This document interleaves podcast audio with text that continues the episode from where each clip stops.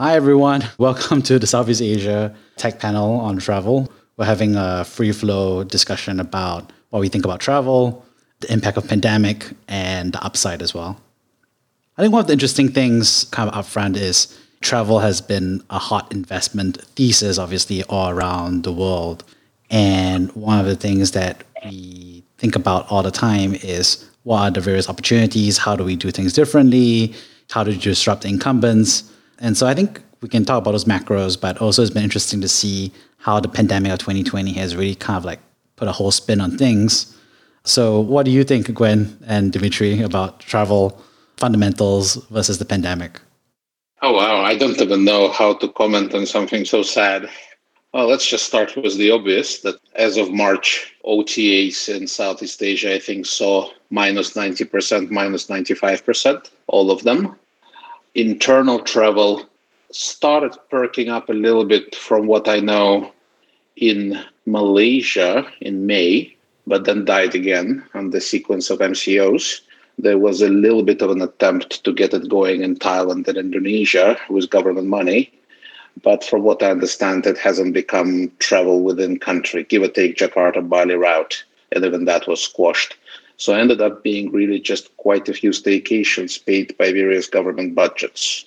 And from what I know, Gwen's all seeing eye at Facebook might know more. This is still status quo today.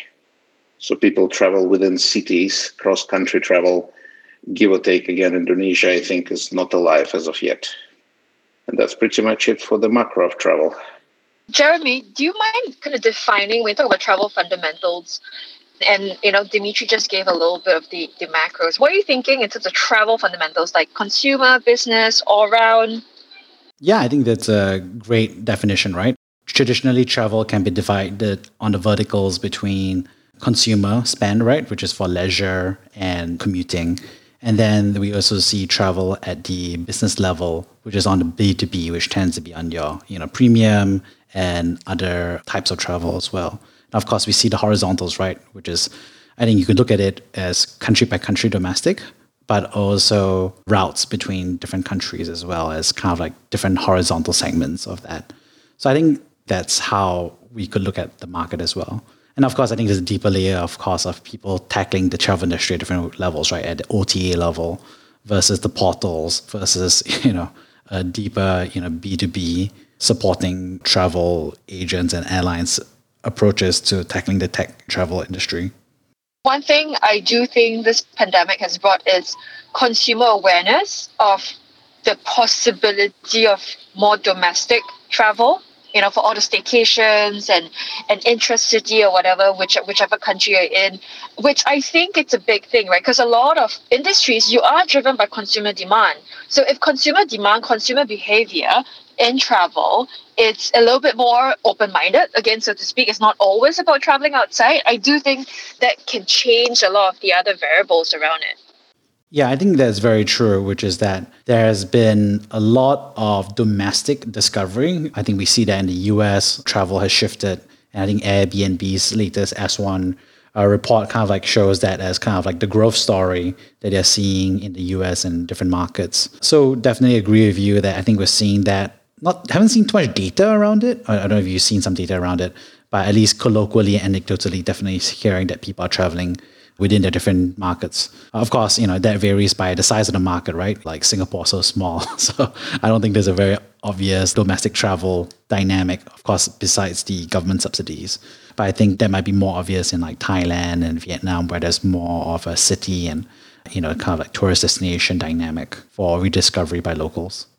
Yeah, and I don't have the stats as well. Um, I don't know whether Dimitri uh, has, but you know, you always say when I go to let's say Vietnam, right, and when I'm like, oh yeah, I want to do the you know the local tourist site, like the Cu Chi tunnels or something. For me, I still haven't done it yet, but my local friends would be like, oh wow, it's like literally just beside me, but I haven't done it, right? It's the whole consumer travel has always been the exotic is way better. And so again, this will be interesting for them to will be interesting to get the stats actually on that opening of mindset. Indeed, it sounds like we should really yeah, you're right, Jeremy. And Gwen, there is quite a few segments and they all roll their different ways. So I would imagine Uh, let's first of all split travel and hospitality separately because both things have whole much whole bunch of things to say about them. And within travel, so international travel, whether it's business and consumer, we can put aside for now and the one across countries, but travel within countries. So it looks like there is a segment that is the regular business travel. People from Hanoi have to go to Ho Chi Minh for work and vice versa. And then there is this new segment that is trying to get stimulated by governments and local hotel groups, that is the local leisure travel. And I'm starting to see the emergence of just not inter, but intra city travel like just basically people moving around town, getting themselves a staycation. I don't know if it qualifies as travel or just hospitality variation. If that makes sense. And I would not bash Singapore for being too small a market. Whatever hotels have opened at Sentosa seem to be booked for weeks ahead. Singapore Travel Authority really went to town on those subsidies by the books of it. There's a lot of truth in that. We see that you know, if we carve out, you know, the airlines and those that are, you know, in the business of moving people across borders, which we know has been defined as shut effectively by governments based on the restrictions around stay home and quarantining efforts. But I think if we look at hospitality, I think we see that they have been Darwinian natural selection, have pushed themselves to evolve and adapt and really target the local domestic audience, like I said, so local staycation packages and things like that. And I think what's interesting is that anecdotally from these travel operators is that I think there's a point of view which is that if they're able to survive this and have the recovery, they may actually have ended up building a much more ambidextrous uh, business because traditionally, you know, in Southeast Asia, travel has primarily been seasonal based on American summer vacations and holidays and the countervailing Australian summer vacations equivalent. And domestic is a way to backfill and get that in a more stable revenue point of view and stronger for those that actually do make it out through the other side. And have you guys seen any evidence of those let's promote local travel initiatives actually working? I've been keeping an eye on Thailand. I think the funds that the government allocated for locals to use to, to help them pay for the hotels and all, they haven't even been fully claimed. So deployment of the program is a bit slower than they thought, but I'm not sure if it's lack of demand or lack of efficiency. In Singapore, it seems to be working fine. In Malaysia, subsidies were stopped and MCO orders were slapped. I don't know how Vietnam and Indonesia are doing. Have you seen much? I'll give a crack at it first, and I'd love to hear Gwen's point of view after this.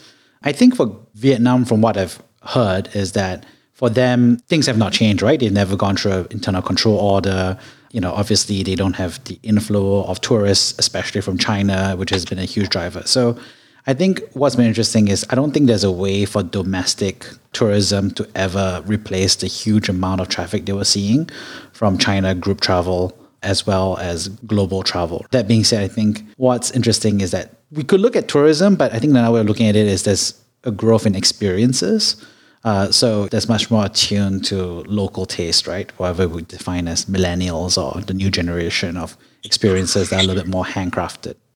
Jeremy, I think another thing that I'm trying to track down actually as of now is just some stats on the um, buses, ferries, and trains and whether consumer um, passenger volumes have been dropping heavily, not dropping at all. It's kind of hard to extract from local governments. The perfect person to talk about travel has joined Viren as well.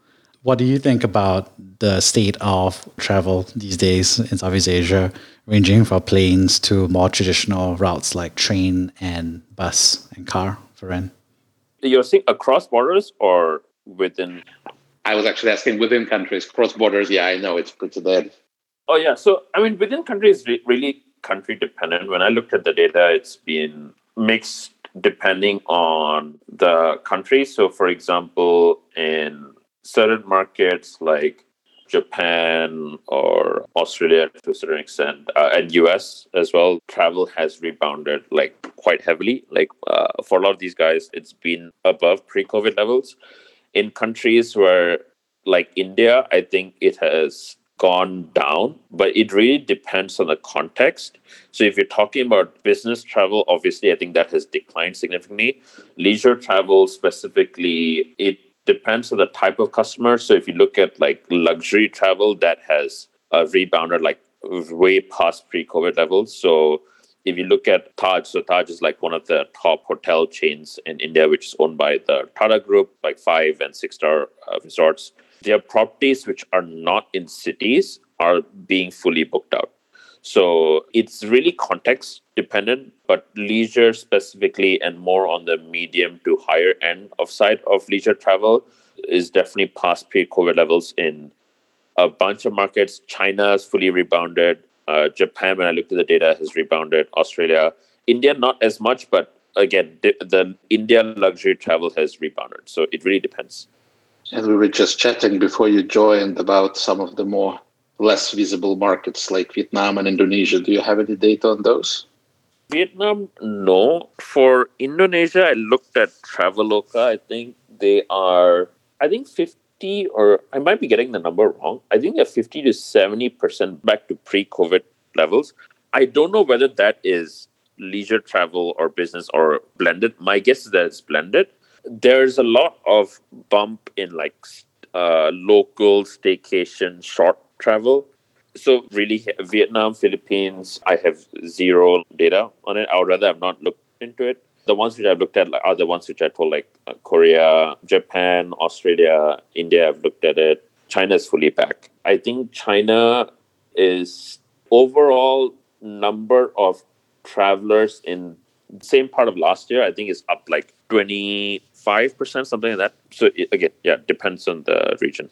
You know, you talk about the low end slash you know domestic, then you discuss like implicitly mainstream and then you talk about luxury and business, right? So those seems to be like four different verticals, you know, strata, I guess, of travel. Do you see any patterns in that? Do you see like some things rebound faster? You kind of implicitly saying like low end slash domestic has rebounded first, obviously. But are you saying that do you see any other patterns for the price segments? Yes, the main one is that the luxury has been the first to rebound. And even throughout COVID, if you look at the numbers, I think luxury was relatively strong. Now, you can define luxury in many different ways. You have luxury in the sense where people are like they take their private jets and they go and like, you know, chill in like some random place, right? So that is very, very high end luxury. So I think the reason why you saw luxury travel rebound faster is because the luxury travel resorts are the ones taking better precautions, like COVID specific precautions. I think that's one part. And I think the second part is that uh, people who can afford these type of that type of holiday are people who are able to travel in a way which they are kind of secluded from other people. That's the one which I've seen. The other thing is that the mid to high end market people have just more income to throw at holidays versus I think on the lower end of the spectrum you have people who have been really affected job wise by COVID. So that's another big factor where people who are you know doing your very very low and cheap type of leisure holidays I think a lot of them have been like either laid off or don't have jobs, the businesses have shut down or whatever, right? Versus on the mid to high end luxury, this has not happened. It's just not has it's not impacted as much. That's what I've seen so far.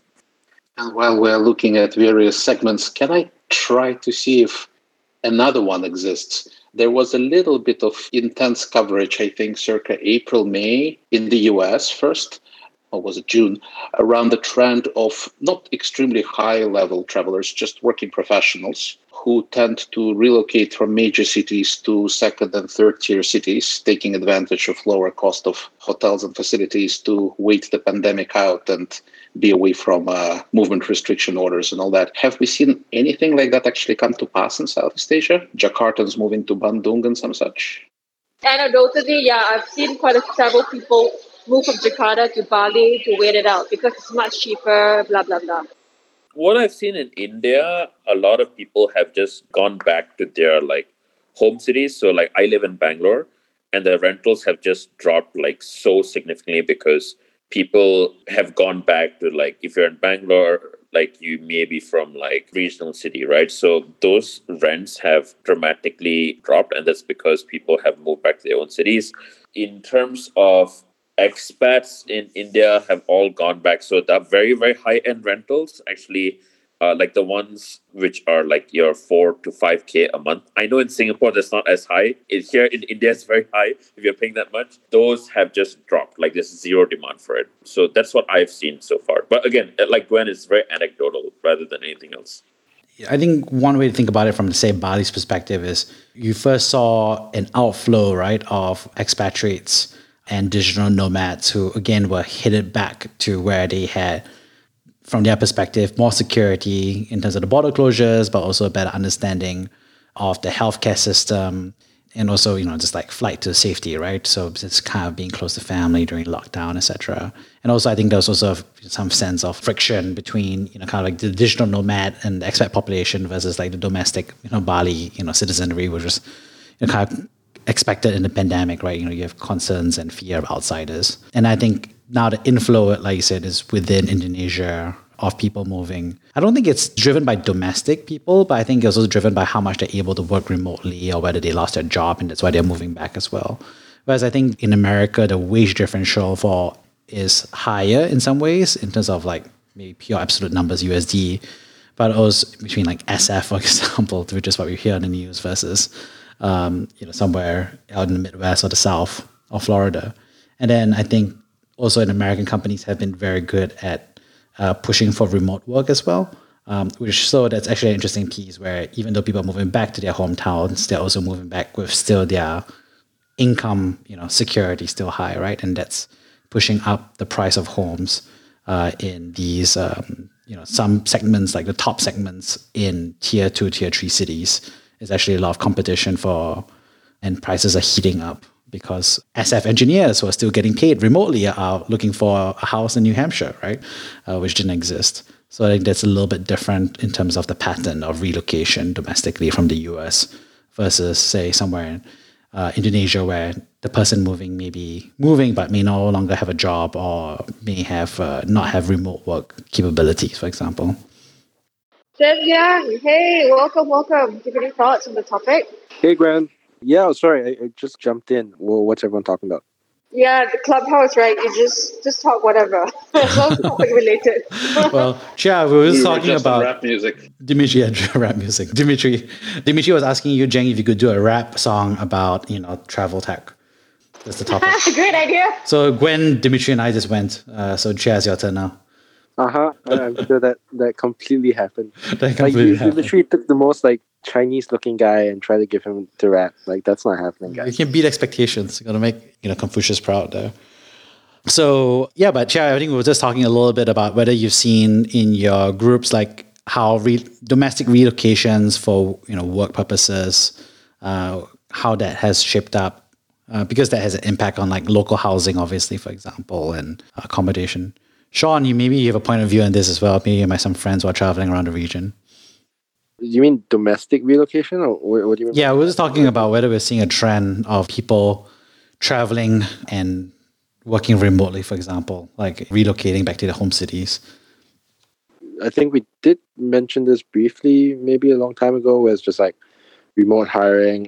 Like we're investing in founders who are executing remotely, right? And that previously would never really have happened. It was major red flag, blah blah blah. But I think like everyone has become so accustomed to it that you have like maybe the founding team is not in the same country, um, and people are still ready to write checks. Maybe that's a mistake in the long run. Who knows? But I know things like that that would have been an immediate pass has now gone to uh, this completely okay. We're, we're completely okay with this type of arrangement. So I think that on the founder side happens a lot. On the on the employee side, definitely happens, right? So you've got a lot of startup companies where the like first few hires are like remote also, and not even the same country, and everyone's okay with that. So that's been, I think, more of I guess what I see. Adding to that a little bit, and this is not Southeast Asia specific, but you know, my, my day job now is at Facebook, right? And for big companies ask me, we don't allow for now alternative work arrangements because of all the tax issues. So even if you're based in Singapore, you want to return to your home city. So this is uh, non-domestic. So Jeremy, so like international relocation back to home city is not allowed, right? So there's the bigger question of kind of the the infrastructure of and willingness of the companies hiring, obviously, to allow that. So James' example of of startup founders, of course, that they're much more open and um, willing to kind of experiment in more remote working. For immediately in my immediate kind of colleague circle, it, it, they want to, but it's difficult. Wait, what's the reason why Facebook doesn't allow it? If, can you share that? Yeah, it's about taxes ultimately.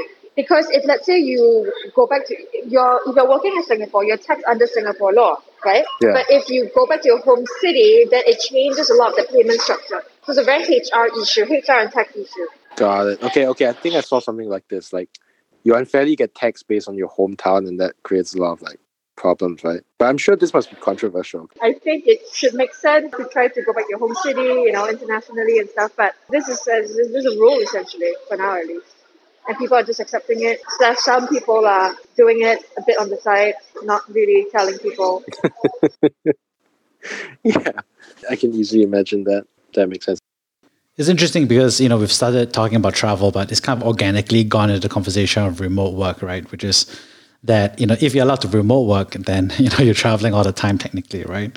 Or that you uh, have much more flexibility. And I think what's interesting is that if we do see the rise of remote work, and I think of course we're seeing it, but if that's really sustained and keeps going be the trend, I think we might see like the travel market may actually increase, right? Because people are much more flexible with travel. So you know I think the digital nomad lifestyle, you know, of like going to one country for a month at a time was like very, very on the fringes and not doable for most people unless you were like freelance engineer or someone doing contract and gig work. But it may actually be available to a lot more people doing supposedly more mainstream jobs, right? Like if you were at um, was just off top of my head, a couple of the companies that announced like full remote work, uh, like GitHub and other places, then that lifestyle is like now totally available to you consistently.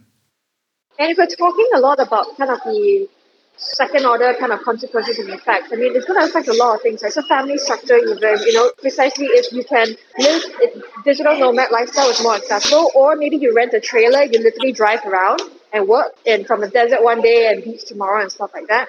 How would it change kind of the like society, right? Because society typically is very grounded you know, in, in the past, like villages, 150 maximum kind of thing, you know, where that's where you top out. And it's because you all the social structure involved in supporting a family to, to, to grow essentially. And so with whole remote working, it changes, it really changes the structure, the fabric. Did I bring this to off topic? no, I think it's interesting. It's allowed us to hire a bit more diversely than we would have otherwise been comfortable with, which I really much enjoy because you get to hire people that without necessarily having to meet them. I remember like we have an associate sitting of India, and there used to be a rule where like everyone that came in through the firm had to have at least one face to face. In that included interns, which obviously wasn't a insane rule back in the past, but now would have clearly been insane. So I've had an associate working with us for like nine months, never met him face to face before. So I really appreciate the diversity of, of talent that you're able to hire. Impact on society, I think that's an interesting one. For me, it's mostly net positive. Um, I think when, when travel bubbles open up and everything, like we'll we'll still go back. I think a lot of this COVID impact is like relatively short term, right? So like the social impact is, is still going to be like relatively short term, in, in my opinion. Yeah, I think for me, what's most interesting is once the vaccine comes out, like how much of it remains, right? What's interesting is that I think a segment or customer persona of the digital nomad, a digital nomad in the past was always considered to be like a scruffy non-Asian person with long hair and dreadlocks and kind of like, you know, work as they go, but not very high wallet size to go for, right? You know, so it'd be like hostels and backpacking and to some extent co-working spaces uh, was starting to emerge. But I think one lasting impact at least would be like a customer persona, digital nomads who now professionals, right? You know, they have a business suit in their suitcase and they are being paid well, right? You know, because they're working for an American or European company and they're willing to spend at a, not necessarily a luxury hotel, but a luxury accommodation or a premium house uh, and spend well as if they were living domestically, right? I think that's going to be buffing quite a few interesting questions, right? You know, is it starting to see some emergence in that nomad industry of like companies that are trying to be like, we have the same house experience in multiple cities, for example, the same global community. Interesting to see how mainstream that will get. For what it's worth, a couple of pictures came our way, even though we don't really do real estate, from people who try to do developments, and that's even before COVID, in Phuket and in Bali, where a whole micro complex is being built, villas and a kind of a semblance of an open plan office under the palms uh, for subsidiaries of Chinese, Russian, Belarusian companies that just put 30, 40, 50 people on the ground somewhere in the middle of nowhere in Thailand or Indonesia permanently. So remote compounds for digital companies. And I've been hearing rumors of a couple of villas being developed specifically for live streaming influencers, a little bit like the LA stuff. I guess that gets accelerated by COVID. Shoot, at least. Yeah. Actually, Gwen, I'd be super curious to, to get your thoughts on something. Uh, questions about virtual conferencing. Do you think it'll still exist in a big way, like post COVID? When you say that, meaning like all the physical conferences, like the Tech in Asia ones, all have gone online. Is, is that the kind of conference you're thinking about? Yeah, so my personal bias is like I passed on one of the formal virtual conferencing companies as an angel, COVID. And so I'm really, really bitter about passing on that. So I'm trying to find data points that suggest that actually that was a genius move. So far, I haven't found any. but yes, that's why. um, uh, the question, I have a few thoughts. So I think the experience will differ from both the speakers and the consumer perspective. So for me, I think as a consumer, there is a lot of legs to having global access conferences, right? Time zone apart. I mean, if you want, you can stay up at 2 a.m. if you want, slash is recorded, right? And it's much more, so, there's a few things. It's much more normal now to watch a, a Zoom interview. That's one. Number two, you can literally rock up in pajamas, so it's easy, much more easily accessible. But three, you have global access to content if you know about them. If you know about a conference happening, you technically can sign up, pay for a ticket, and sign up. Again, then barring the times of conferences. For consumer, for the, the attendee, I think it makes a lot of sense. So with that, expands the, the ticket pool size, right, of a conference um, organizer. Your, your audience now is quote unquote a bit more global, maybe plus minus three, five hours time difference, time zone differences if you want to talk about live Q&A. On speaker side, this is where I think it's not so clear cut. Like myself, I rejected speaking at a few stuff because I'm like, topic is fairly interesting, but not super interesting or the not super not as interesting as, as enough for me to actually want to say yes to speak. Because for me, speaking a conference is really about hanging out with fellow speakers and you know chilling out before after conference, right? So I think for global conferences, uh, from a networking perspective and uh, hanging out with uh, speakers perspective, I all of you, I'm sure you were invited to speak, and you've been speaking also over the pandemic, right? So what I, I'll be curious as to your thoughts. For me, on that front, I, I'm less inclined to actually speak at, at virtual conferences. Okay, that's interesting because of views like coming from the point of view. So, like for FinTech Festival, right? Like it's gotten, I think, better speakers than it's ever gotten before. Like it's really amazing uh, that they're showing up, right? That would probably have been a bit difficult to get all, get all of these guys in the room. My challenge, and also the reason why I passed on that investment, was like of people go to conferences to like have that photo taken with themselves, right? Like shaking hands with like a Nobel Peace whatever or, or look like they're receiving wisdom just to say that they've met that person once or maybe like try to pitch something for 10 seconds. You can't really do that on zoom? You don't have the same like intimacy and, and proximity. Um, like oh the fundamental reason to do that. I believe that people go to conferences for the content. I, that's where i'm coming from. So it's interesting you're sharing the speaker side but i wonder if you, you, you would agree on the attendee side also. Well the attendee side i can see your point because I don't belong in that segment of needing a photo op. so so I don't feel that, but yeah, yeah, I, I do agree with you. A lot of people do want that. And attendee side, okay, yeah, content I always agree is the least of the um, priorities. It's always about meeting people, right? So ultimately. So but it's I'll separate the two. I still think global access to content is quite valuable. That's one. Two second on the physical part, photo ops, you know, quote unquote saying that you met someone for one time. Yeah, I don't know how much that will really impact. So I think if this is the case, then this will become less important because it's literally out of the it's like move. You it can't happen unless you know, fly like you know 13 hours to I don't know wherever somewhere to Iceland or something to meet a speaker. But that's the clubhouse. I would even go so far as to say, but this is the clubhouse thesis, right? Which is that it's about peer-to-peer interactability, interaction um, no matter who the speakers are, right? Like, for example, the Singapore FinTech Festival, would it be awesome to listen to the Nobel laureate who's speaking at Singapore FinTech Festival? Yeah, kind of. Do I think I'll learn anything? Not really. But if I was offered the chance to meet this person, would I definitely take it? Like, yeah, I don't know what I'd say to him, but yeah, I'd love to meet the person. And that's kind of what Clubhouse is supposed to be offering, right? Like the chance to speak to Marc Andreessen um, on a topic as long as you have something intelligent to say. And that's supposed to be the same value prop of a conference, which is like the chance, if you have something smart, to say that to that person directly. And the job to be done there is because like you want to be able to somehow build a connection to that person. But then that job to be done can be fulfilled on a virtual conference, right? So that's kind of where I'm, I'm, I'm struggling a little Yeah, I, I, yeah, I like that, right? So, so I think I, I do. Okay, so I think back to your original question, whether this virtual conferences, whether my opinion or whether it continue to exist, I think yes. I do think the form factor is just another product. Physical conferences will exist, so will virtual conferences, and in my opinion, is that virtual conferences will continue to exist and grow even more. So then, second to your point about the value add in terms of precisely like the clubhouse model, connecting with with someone really far away or someone quote unquote famous, having that direct relationship now, you and I exchanging words. Yes, I agree. The current conferences, for now at least, the ones I've, I've been a part of, um, I don't have that. The tools are not yet matching to the experience, right? So the clubhouse kind of like direct interaction model is not really there yet. Sure, if I watch you right, give a talk, I could ask you a question in the live chat in Zoom, or I could unmute myself if they allow me to unmute myself to ask you. But it's still very different, right? It's, it's not a conversation at a bar that we could be having. It's still very one to many, if anything. Yeah. So, but I think that will change. So if that changes, if they in- incorporate more of the clubhouse like thing, I like that. I do agree that will give it much more. Um, So I think the crux of it, Jang, is that you're right to say that when we talk about the explicit goal of conferences is not necessarily hear people speak, but it's the controlled serendipity of the attendees and those conversations you get to have. And you're right to say that virtual conferences today don't have that yet because they're so new on average.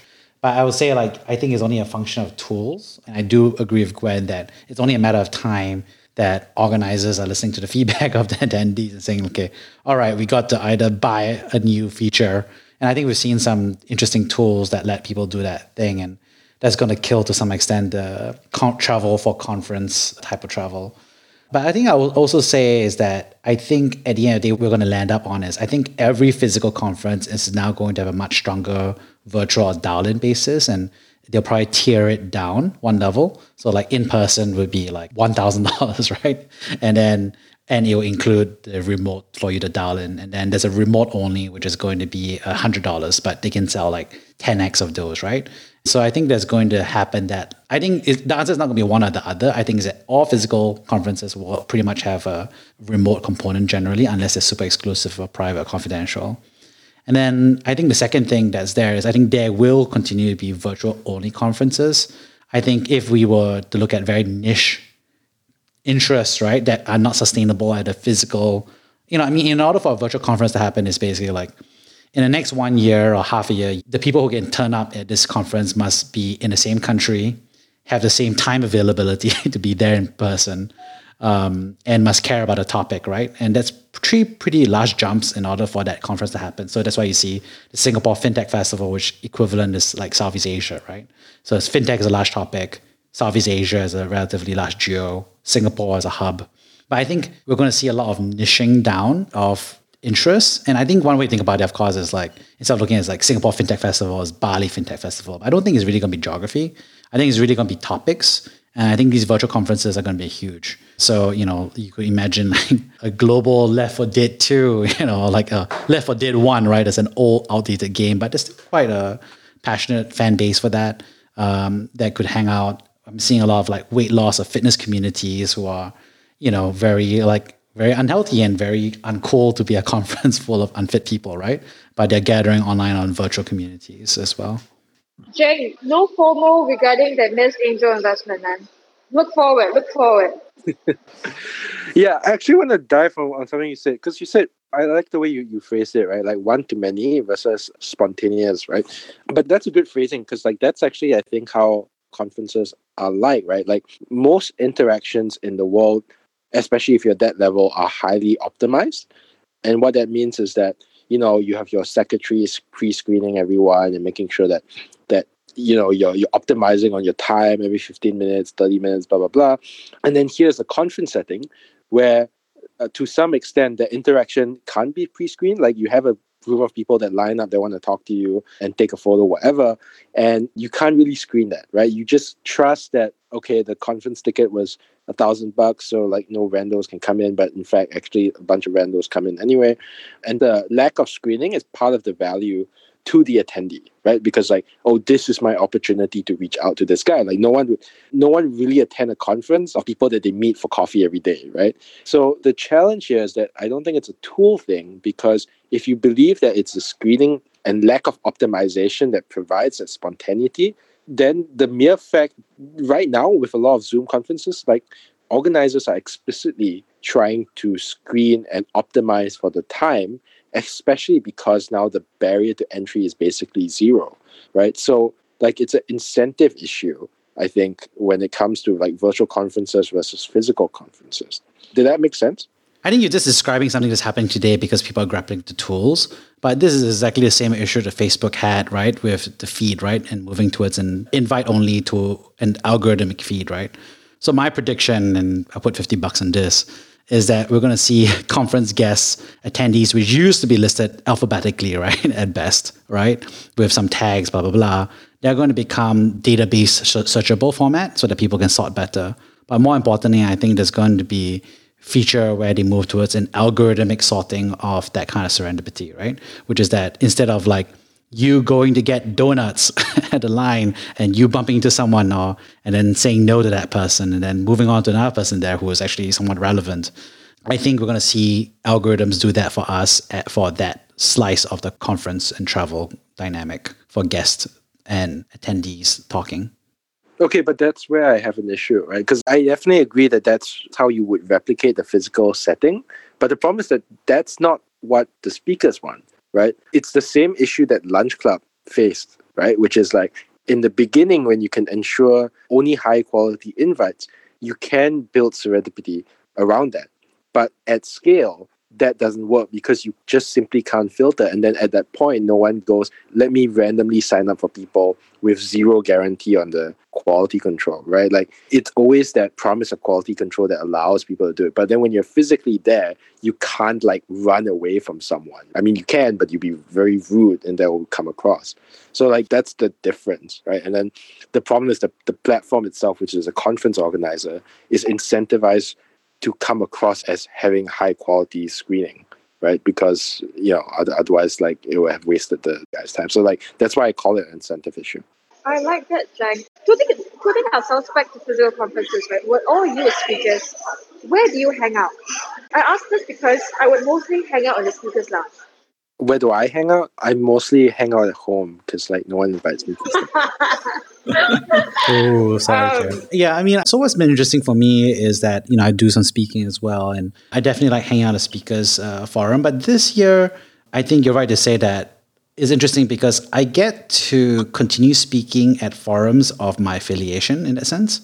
So I got to speak, for example, remotely this year. I got to speak at the Deutsche Bank, kind of like the APEC club. So they were asking me to speak about that, which technically is New York. I'm, uh, I was speaking in Singapore, but I still got to speak. And I enjoyed and got actually quite a few good connections there. I also spoke at the Boston Startup Festival as well. So I was talking there as well. And I think also, I think from the panel organizers' perspective, it also makes it easier for you know diversity and inclusion purposes. DNI, uh, I think it's you know a lot of people don't have access to be able to be a speak based on timing or geography or whatever it is. So I think it also helps organizers with their diversity inclusion efforts as well to get speakers. Yeah. Jack, to go back to your, your point about incentives, right? I think that's a great one. Linking that with the filtering and stuff like that. Um, I don't know. I, I, I, I, see where you're coming from, and to bring back your other previous point about how the FinTech Festival this time has like many more speakers yeah, because it's easier to now speak globally and the access, right? Um, I'm sorry, this is not this is not a coherent kind of point, but I wanted to say that I, I see you. I don't have uh, clearly thought out points regarding that at the moment. Got it. Well, the other alternative is uh, that's the wrong way to look at it, and just look at how much money is flowing into corporate into conferences and just invest accordingly, which is basically the lesson I learned which has to be right. I mean, like traditionally, all of us know that conferences take a while to actually make money. They need the first two years to spend a lot of money, outflow first, negative, in the red, and only they start making back in the third year, right? So that's why I think for the pure monetary perspective, this is model wise, this will definitely continue. And they will not be screening as much. Which means if someone is willing to pay 500, even the person's a rando, that rando person has 500 to pay for the ticket, right? So, so I think for now, the medium term, I think will be that. It's just really expansion of audience. I think that would be the priority. I'll, I'll index on that first. Yeah, so that was my conclusion, which is like you can have a business model that long term ruins the quality of the in, like I'm being a bit un, un, uh, ungenerous, but like long term ruins the quality of the industry, but still can make a lot of money. So that was my learning. That's part of life.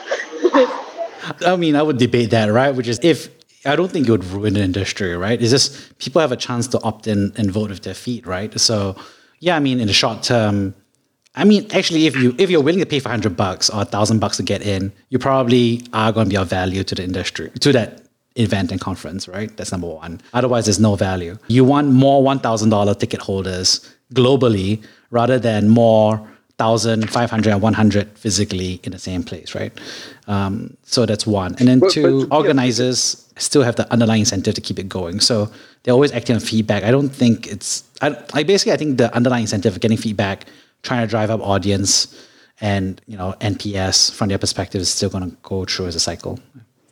But the reality with like all these conferences is that they're making a lot of money from corporates and, and people who are buying tickets in bulk um, and then giving it away, right? Like so, so like the whole idea of oh, they're like you said, a high ticket price means everyone who comes is like it's like high quality is not really true. It's like they're distributing free tickets to to to Goldman, and Goldman has like 20 tickets to give away for free and then like random people like show, show up um, so I, I, I, I know there's a correlation between ticket price and quality, but like the, the relationship there is also like a bit more nuanced.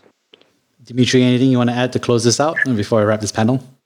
Not on conferences anyway. awesome. So thank you so much, everybody. I think that pretty much wraps our panel today, and uh, see you guys all at the same time next week.